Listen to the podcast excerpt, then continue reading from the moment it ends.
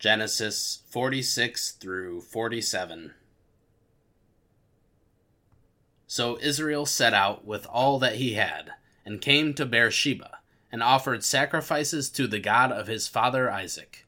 And God spoke to Israel in visions of the night, and said, Jacob, Jacob.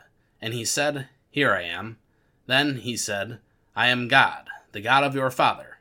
Do not be afraid to go down to Egypt for I will make you into a great nation there.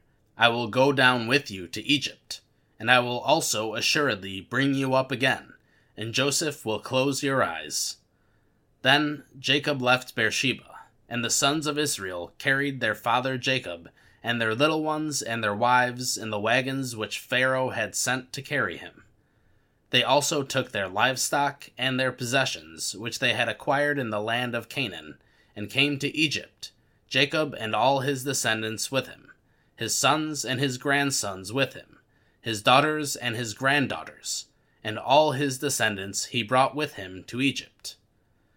Now these are the names of the sons of Israel who went to Egypt Jacob and his sons, Reuben, Jacob's firstborn, and the sons of Reuben, Hanoch, Pallu, Hezron, and Carmi, and the sons of Simeon, Jemuel, Jamin, Ohad, Jachin, Zohar, and Shaul, the son of a Canaanite woman.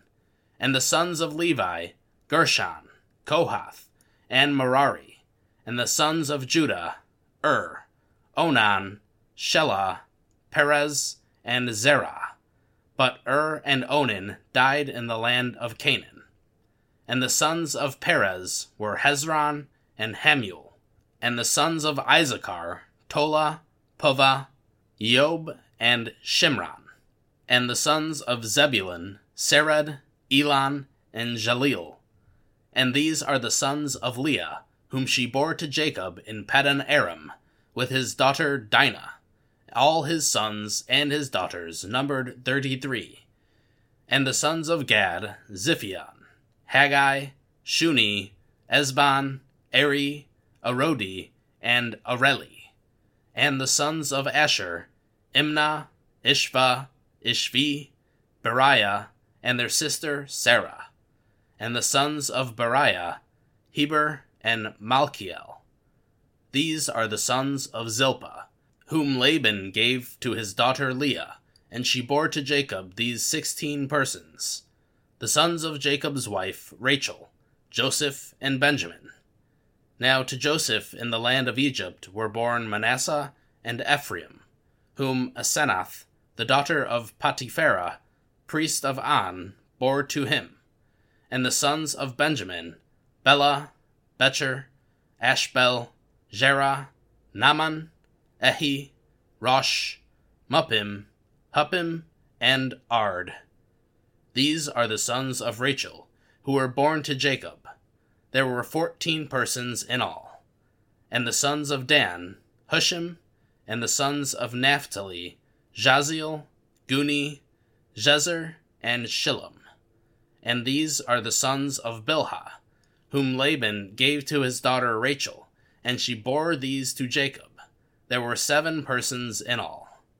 All the people belonging to Jacob who came to Egypt, his direct descendants, not including the wives of Jacob's sons, were sixty six persons in all, and the sons of Joseph, who were born to him in Egypt, were two. All the people of the house of Jacob who came to Egypt were seventy. Now Jacob sent Judah ahead of him to Joseph, to guide him to Goshen. And they came into the land of Goshen. And Joseph prepared his chariot and went up to Goshen to meet his father Israel. As soon as he appeared to him, Joseph threw himself on his neck and wept on his neck a long time. Then Israel said to Joseph, Now let me die, since I have seen your face, that you are still alive. But Joseph said to his brothers and to his father's household, I will go up and tell Pharaoh, and will say to him, my brothers and my father's household, who were in the land of Canaan, have come to me, and the men are shepherds, for they have been keepers of livestock, and they have brought their flocks and their herds and all that they have. When Pharaoh calls for you and says, What is your occupation? you shall say, Your servants have been keepers of livestock since our youth, even until now, both we and our fathers, so that you may live in the land of Goshen, for every shepherd is an abomination to the Egyptians. Then Joseph went in and told Pharaoh, and said, My father and my brothers and their flocks and their herds and all that they have have come out of the land of Canaan, and behold, they are in the land of Goshen. And he took five men from among his brothers and presented them to Pharaoh. Then Pharaoh said to his brothers, What is your occupation? So they said to Pharaoh, Your servants are shepherds, both we and our fathers. They also said to Pharaoh, We have come to reside in the land, for there is no pasture for your servants' flocks, for the famine is severe in the land of Canaan. Now Therefore, please let your servants live in the land of Goshen. Then Pharaoh said to Joseph, Your father and your brothers have come to you. The land of Egypt is at your disposal. Settle your father and your brothers in the best of the land. Let them live in the land of Goshen. And if you know any capable men among them, then put them in charge of my livestock. Then Joseph brought his father, Jacob, and presented him to Pharaoh. And Jacob blessed Pharaoh. And Pharaoh said to Jacob, How many years have you lived? So Jacob said to Pharaoh, The years of my living abroad are one hundred and thirty. Few and unpleasant have been the years of my life, nor have they attained the years that my fathers lived during the days of their living abroad. So Jacob blessed Pharaoh, and went out from his presence. Now Joseph settled his father and his brothers, and gave them property in the land of Egypt, in the best of the land, in the land of Rameses, as Pharaoh had ordered. Joseph also provided his father and his brothers, and all his father's household, with food according to the number of their little ones. Now there was no food in all the land, because the famine was very severe, so that the land of Egypt and the land of Canaan languished because of the famine. And Joseph collected all the money that was found in the land of Egypt and in the land of Canaan in payment for the grain which they bought. And Joseph brought the money into Pharaoh's house. When the money was all spent in the land of Egypt and in the land of Canaan, all the Egyptians came to Joseph, saying, Give us food, for why should we die in your presence? For our money is gone. Then Joseph said, Give up your livestock, and I will give you food for your livestock, since your money is gone. So they brought their livestock to Joseph, and Joseph gave them food in exchange for the horses, and the flocks, and the herds, and the donkeys, and he fed them with food in exchange for all their livestock that year. But when that year ended, they came to him the next year, and said to him, we will not hide from our Lord the fact that our money is all spent, and the livestock are my Lord's. There is nothing left for my Lord except our bodies and our lands. Why should we die before your eyes, both we and our land? Buy us and our land for food, and we and our land will be slaves to Pharaoh. So give us seed, so that we may live and not die, and that the land may not be desolate. So Joseph bought all the land of Egypt for Pharaoh. For every Egyptian sold his fields, because the famine was severe upon them. So the land became Pharaoh's. As for the people, he relocated them to the cities from one end of Egypt's border to the other. Only the land of the priests he did not buy, because the priests had an allotment from Pharaoh, and they lived off the allotment which Pharaoh had gave them. Therefore they did not sell their land. Then Joseph said to the people, Behold, today I have purchased you and your land for Pharaoh. Now here is seed for you, and you may sow the land. At the harvest you shall give a fifth to Pharaoh, and four fifths shall be your own for seed of the field and for your food, and for those of your households, and as food for your little ones. So they said, you have saved our lives. Let us find favor in the sight of my Lord, and we will be Pharaoh's slaves. Joseph made it a statute concerning the land of Egypt, valid to this day, that Pharaoh was to have the fifth. Only the land of the priests did not become Pharaoh's. Now Israel lived in the land of Egypt, in Goshen, and they acquired property in it, and were fruitful and became very numerous. And Jacob lived in the land of Egypt for seventeen years. So the length of Jacob's life was 147 years.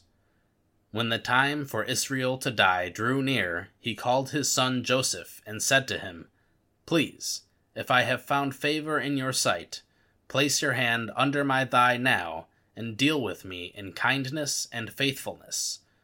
Please do not bury me in Egypt. But when I lie down with my fathers, you shall carry me out of Egypt and bury me in their burial place. And he said, I will do as you have said. And he said, Swear to me. So he swore to him. Then Israel bowed in worship at the head of the bed. Matthew 23 Then Jesus spoke to the crowds and to his disciples, saying, the scribes and the Pharisees have seated themselves in the chair of Moses. Therefore, whatever they tell you, do and comply with it all. But do not do as they do, for they say things and do not do them. And they tie up heavy burdens and lay them on the people's shoulders, but they themselves are unwilling to move them with so much as their finger.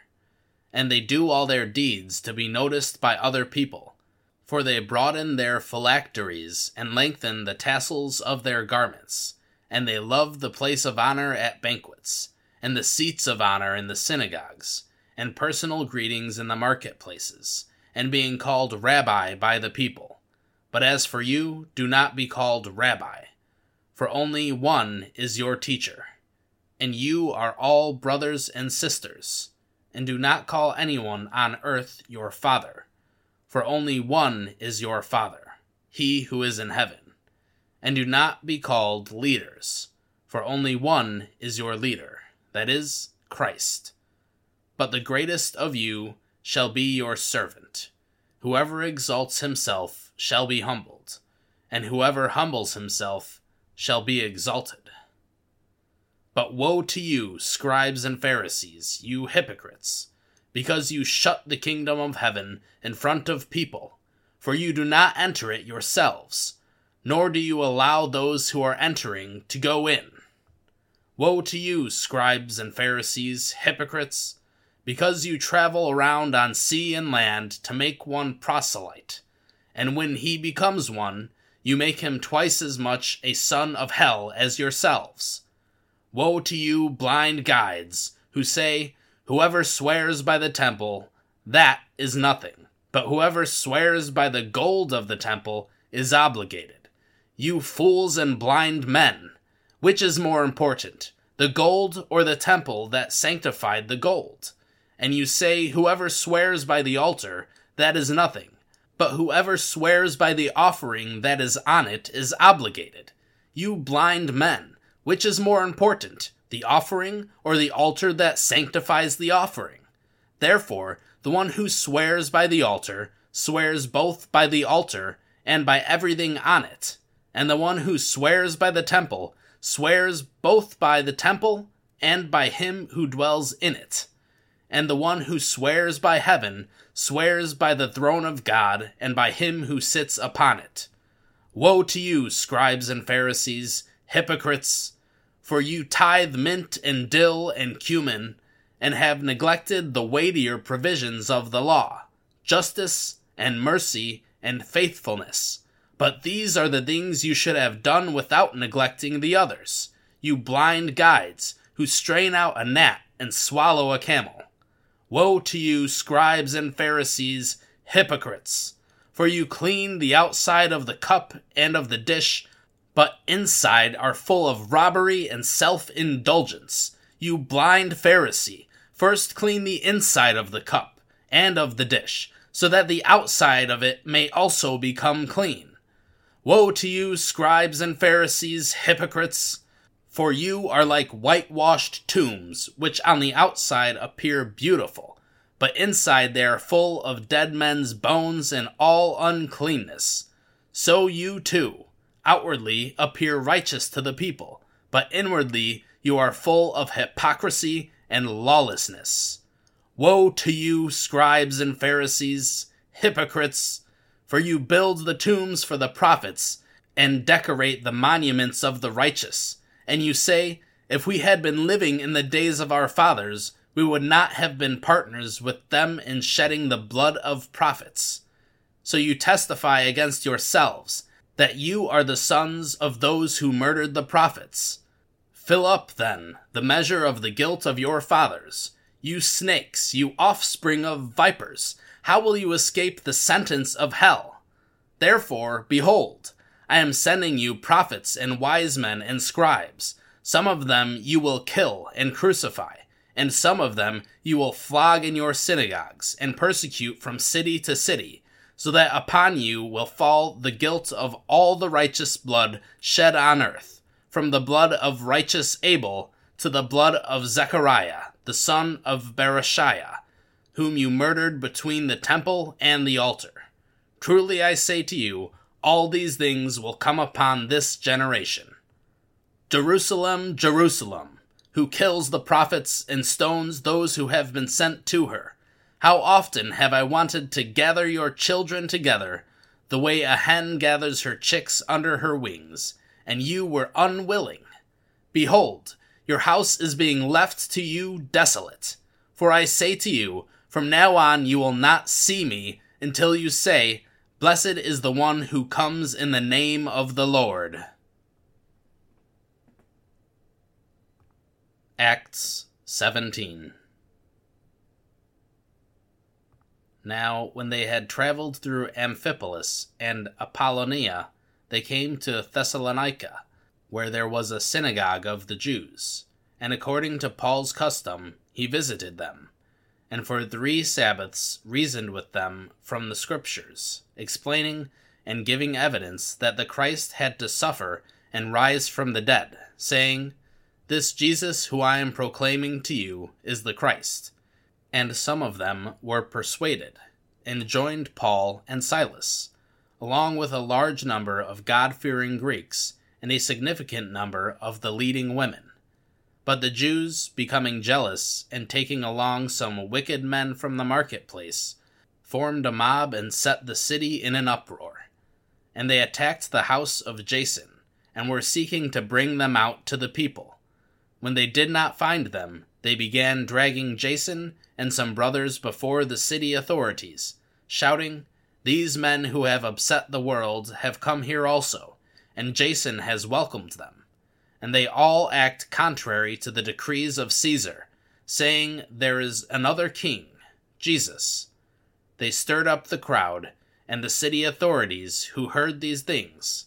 And when they had received a pledge from Jason and the others, they released them. The brothers immediately sent Paul and Silas away by night to Berea and when they arrived, they went into the synagogue of the Jews. Now, these people were more noble minded than those in Thessalonica, for they received the word with great eagerness, examining the Scriptures daily to see whether these things were so. Therefore, many of them believed, along with a significant number of prominent Greek women and men. But when the Jews of Thessalonica found out that the word of God had been proclaimed by Paul in Berea also, they came there as well, agitating and stirring up the crowds. Then immediately the brothers sent Paul out to go as far as the sea, and Silas and Timothy remained there. Now those who escorted Paul brought him as far as Athens, and receiving a command for Silas and Timothy to come to him as soon as possible, they left. Now, while Paul was waiting for them in Athens, his spirit was being provoked within him, as he observed that the city was full of idols. So he was reasoning in the synagogues with the Jews, and the God fearing Gentiles, and in the marketplace every day with those who happened to be present. And some of the Epicurean and Stoic philosophers as well were conversing with him. Some were saying, What could this scavenger of tidbits want to say? Others, He seems to be a proclaimer of strange deities, because he was preaching Jesus and the resurrection. And they took him and brought him to the Areopagus, saying, May we know what this new teaching is which you are proclaiming? For you are bringing some strange things to our ears, so we want to know what these things mean. Now, all Athenians and the strangers visiting there used to spend their time in nothing other than telling or hearing something new. So Paul stood in the midst of the Areopagus and said, Men of Athens, I see that you are very religious in all respects. For while I was passing through and examining objects of your worship, I also found an altar with this inscription To an unknown God. Therefore, what you worship in ignorance, this I proclaim to you the God who has made the world and everything that is in it, since he is the Lord of heaven and earth, does not dwell in temples made by hands nor is he served by human hands, as though he needed anything, since he himself gives to all people life and breath and all things. And he made from one man every nation of mankind to live on all the face of the earth, having determined their appointed times and the boundaries of their habitation, that they would seek God, if perhaps they might feel around for him and find him though he is not far from each one of us. For in him we live and move and exist, as even some of your own poets have said, for we also are his descendants. Therefore, since we are the descendants of God, we ought not to think that the divine nature is like gold or silver or stone, an image formed by human skill and thought. So, having overlooked the times of ignorance, God is now proclaiming to mankind that all people everywhere are to repent, because he has set a day on which he will judge the world in righteousness through a man whom he has appointed, having furnished proof to all people by raising him from the dead.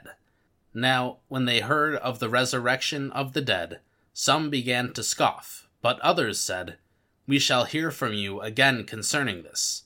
So Paul went out from among them but some men joined him and believed, among whom were also Dionysius, the Areopagite, and a woman named Damaris, and others with them. Proverbs 9 1 through 9. Wisdom has built her house. She has carved out her seven pillars. She has prepared her food. She has mixed her wine. She has also set her table. She has sent out her attendants. She calls out from the tops of the heights of the city Whoever is naive, let him turn in here. To him who lacks understanding, she says, Come eat of my food, and drink of the wine I have mixed. Abandon your foolishness, and live, and proceed in the way of understanding. One who corrects a scoffer gets dishonor for himself, and one who rebukes a wicked person gets insults for himself. Do not rebuke a scoffer, or he will hate you. Rebuke a wise person, and he will love you. Give instruction to a wise person, and he will become still wiser. Teach a righteous person, and he will increase his insight. Psalm 19 The heavens tell of the glory of God, and their expanse declares the work of his hands. Day to day pours forth speech, and night to night reveals knowledge. There is no speech, nor are there words. Their voice is not heard. Their line has gone out into all the earth, and their words to the end of the world. In them he has placed a tent for the sun which is like a groom coming out of his chamber. It rejoices like a strong person to run his course. Its rising is from one end of the heavens, and its circuit is to the other end of them, and there is nothing hidden from its heat. The law of the Lord is perfect, restoring the soul. The testimony of the Lord is sure, making wise the simple. The precepts of the Lord are right, rejoicing the heart. The commandment of the Lord is pure, enlightening the eyes. The fear of the Lord is clean, enduring forever. The judgments of the Lord are true, they are righteous altogether. They are more desirable than gold, yes, than much pure gold, sweeter also than honey, and drippings of the honeycomb. Moreover, your servant is warned by them. In keeping them, there is great reward. Who can discern his errors? Acquit me of hidden faults. Also, keep your servant back from presumptuous sins. Let them not rule over me. Then I will be innocent, and I will be blameless of great wrongdoing. May the words of my mouth and the meditation of my heart be acceptable in your sight, Lord, my rock and my redeemer.